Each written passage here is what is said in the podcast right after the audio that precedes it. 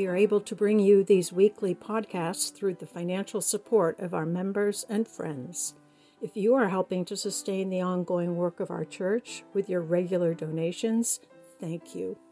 If you would like to make a one time or recurring donation, visit the donate page on our website, ucofh.org, or text 833 610 0867.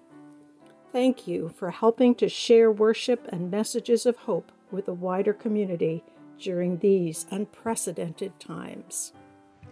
Welcome to the United Church of Hinesburg podcast for the fifth Sunday after Pentecost, Proper 9, 2020. We are a community centered church in rural Vermont, celebrating together virtually during the 2020 COVID 19 pandemic. As an open and affirming church with ties to the American Baptist, United Methodist, and United Church of Christ denominations, we're glad you're here. I'm Reverend Jared Hamilton, the pastor of UCH. Sammy Angstman has provided music for this episode, including Florence B. Price's Adoration. Special thanks go to Mary Eddy Stewart for reading today's gospel lesson, which comes from Matthew chapter 11, verses 16 through 19 and verses 25 through 30. There will be a homily and service of morning prayer. Let's get started.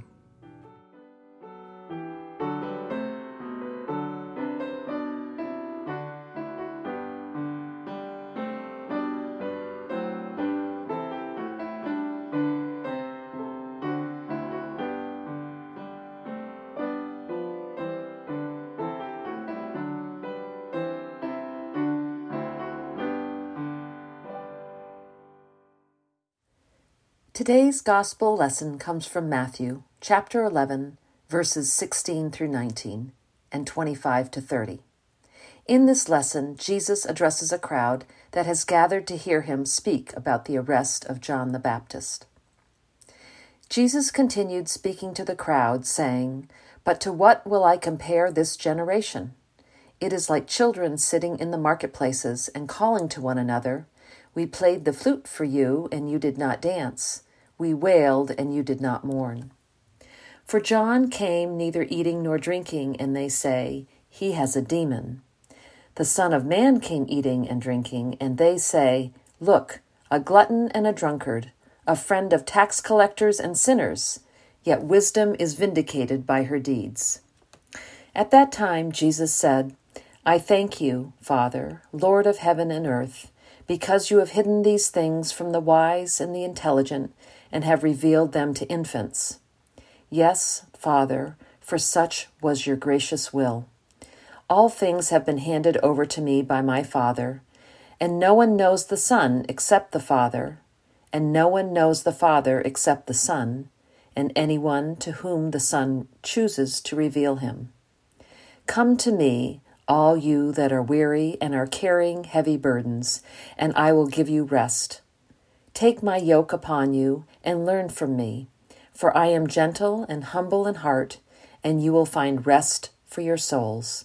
For my yoke is easy and my burden is light.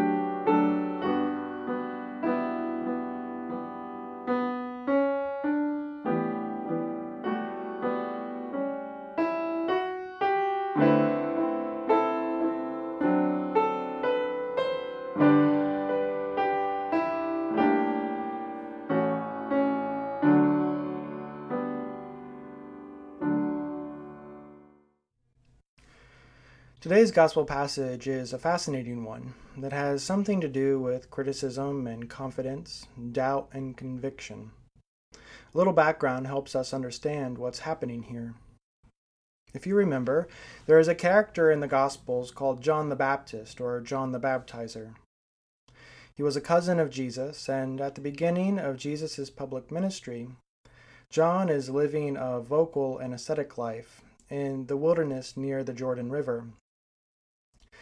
In Matthew, uh, in Matthew's third chapter, John is described wearing clothing of camel's hair and a leather belt around his waist. His diet consisted of locust and wild honey. Now, modern analogies are awkward for a person like John.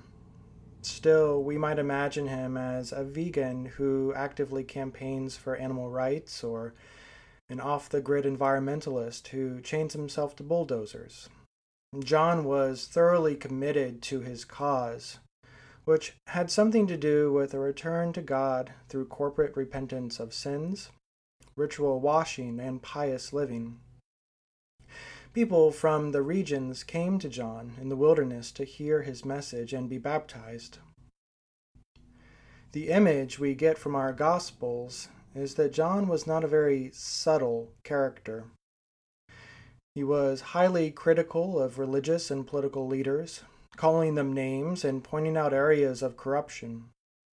He is deeply concerned for the impoverished and the marginalized in Israel because they suffer most under bad leadership. But John is not all doom and gloom.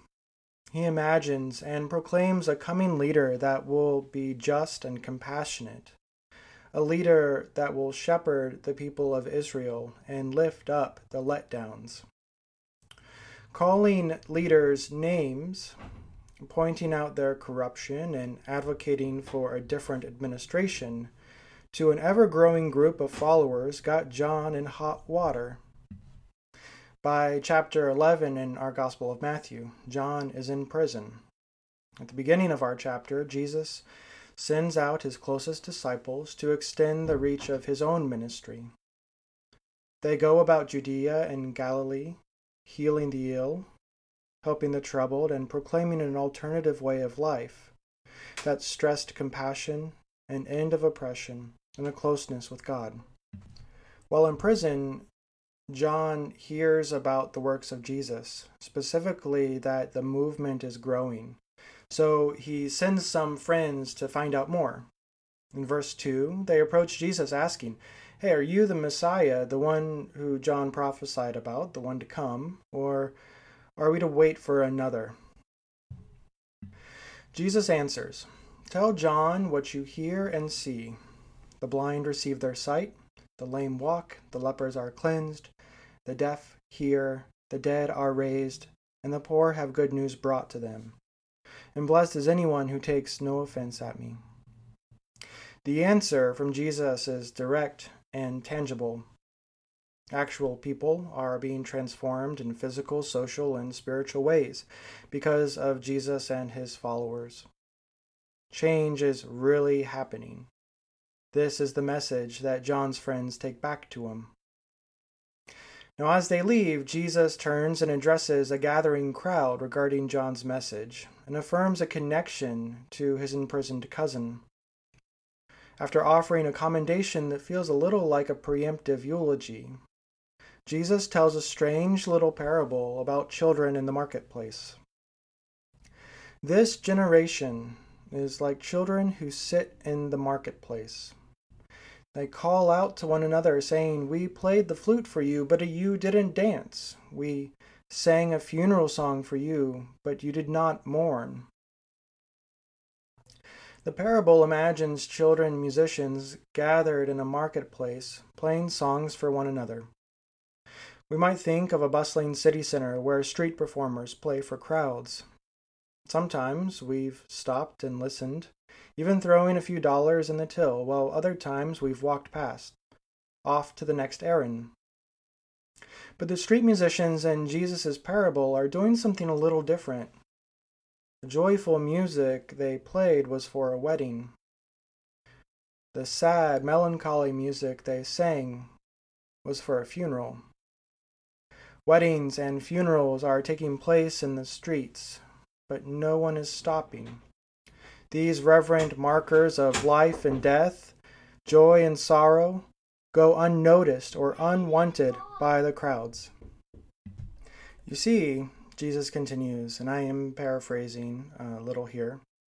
John lived a godly, Spartan, self disciplined lifestyle and called others to do the same, and people called him a demon.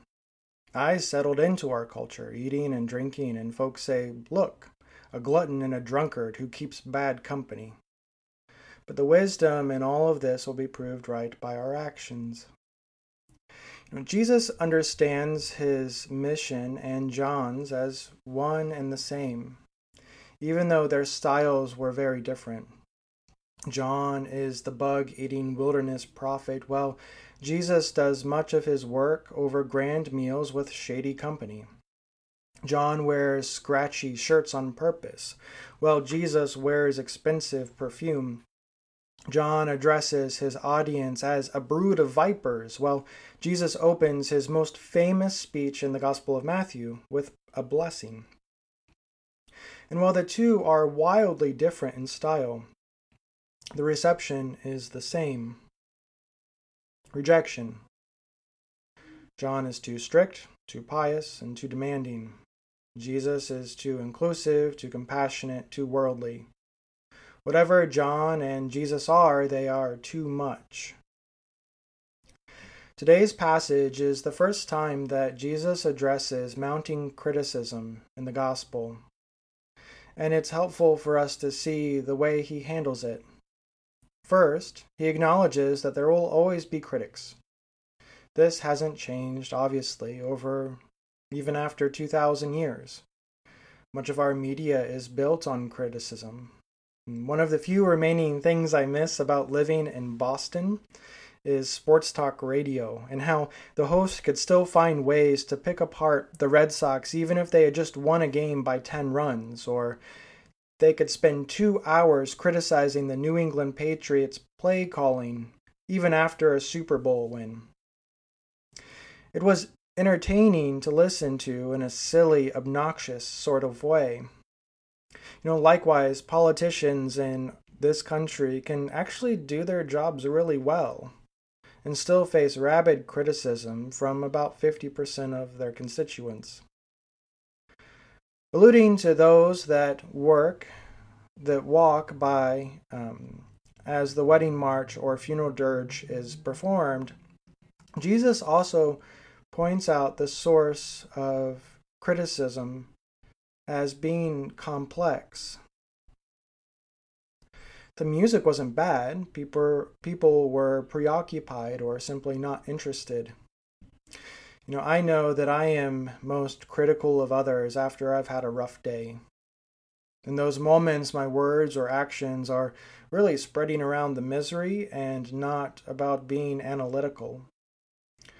I've also noticed that I become overly critical when I've binged on too many news stories in the day. Last year, the comedian Patton Oswalt described how a family member was experiencing Fox News poisoning.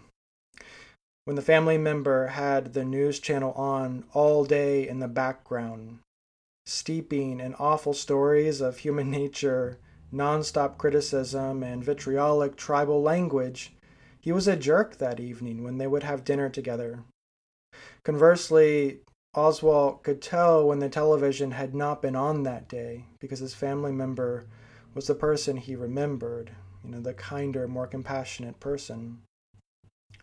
While Jesus acknowledges that there will always be critics, he doesn't blow off criticism in total. Wisdom is vindicated by her actions, he says. The actions and outcomes of his work matter. What he does and how he goes about it matter. And he is willing to make changes when his actions do not line up with his mission or his words. In a few weeks, we get an interesting passage where Jesus talks about the importance of good speech and then calls a Canaanite woman an ethnic slur. The Canaanite woman calls him on this, and in doing so, Jesus changes right in front of our eyes in this text. Feedback is our friend if we can hear it and allow it to sit with us for a while without getting defensive. Sometimes, once the energy of receiving criticism disperses, there can be something helpful there.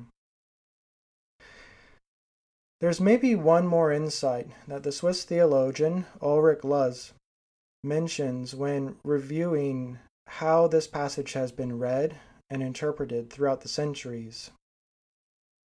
Many have written about having similar experiences as Jesus, being unjustly criticized or rejected. But Luz was unable to find a single sermon, devotion, or theological treatise where the writer related to this generation. For Jesus, this generation has become so calloused to life that it critiques style at the expense of content, all the while passing by truly monumentous life events like the start of a family or new relationship, or the death of a community member or a family member. There's a heaviness to this insight, perhaps a historical blind spot in our reflections on faith. And I wonder where we would go if we pulled on this thread a little. Can we read a good news story without feeling cynical these days? Can we be inspired by the stories of people working for social justice, prison reform, or a better healthcare system if they are from a different political party, race, or ethnicity? What metaphorical and literal weddings and funerals have we missed because our criticisms of family members, friends, and neighbors broke relationship? Finally, are the criticisms we levy against churches, communities, states, and nations a thoughtful analysis spoken to make life and community better? Or do they come from projecting our own inner sadness, loss, or hatred on others? The thoughtful follower of Jesus will be self reflective enough to examine the sources of criticism when they well up and resist breaking others because of our own brokenness. We are all pandemicking together, and after several months of anxiety, altered schedules, and constant change, I can imagine that work life and family life can get a little strained. I sincerely pray that your people are gracious with you this week.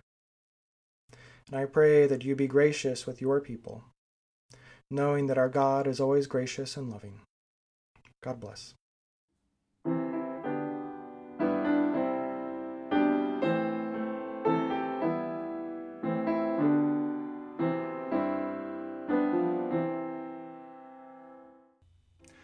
Feel free to join me in saying the prayer of our Savior, followed by a prayer for all of God's creation. Our Father, who art in heaven, hallowed be thy name. Thy kingdom come, thy will be done, on earth as it is in heaven. Give us this day our daily bread, and forgive us our trespasses, as we forgive those who trespass against us. And lead us not into temptation, but deliver us from evil. For thine is the kingdom, and the power, and the glory forever. Amen. Loving God, we pray for the earth. Commit us to simple and sustainable living. Call us to treat all your hands have touched with reverence and dignity. We pray for all nations. Remind us of our common humanity. Forgive us our saber rattling, and cast out tyrants that harm your people and poison your land. We pray for the cities of the earth. Renew the ties of mutual regard which form our civic life, and guide us in all work for equality, dignity, and justice through policy accountability and the market. Help us to address our racist history and enable all of us to find in each other the fulfillment of our humanity. Loving God, we pray for the church. Provide us wisdom, courage, and accountability. Help us to grow closer to you and work together for the common good of all, even now in this time of pandemic. We pray now for all those people and places on our hearts and minds.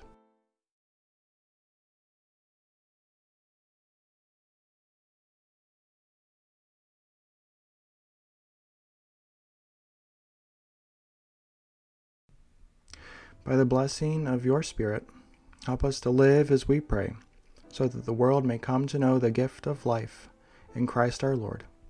Amen.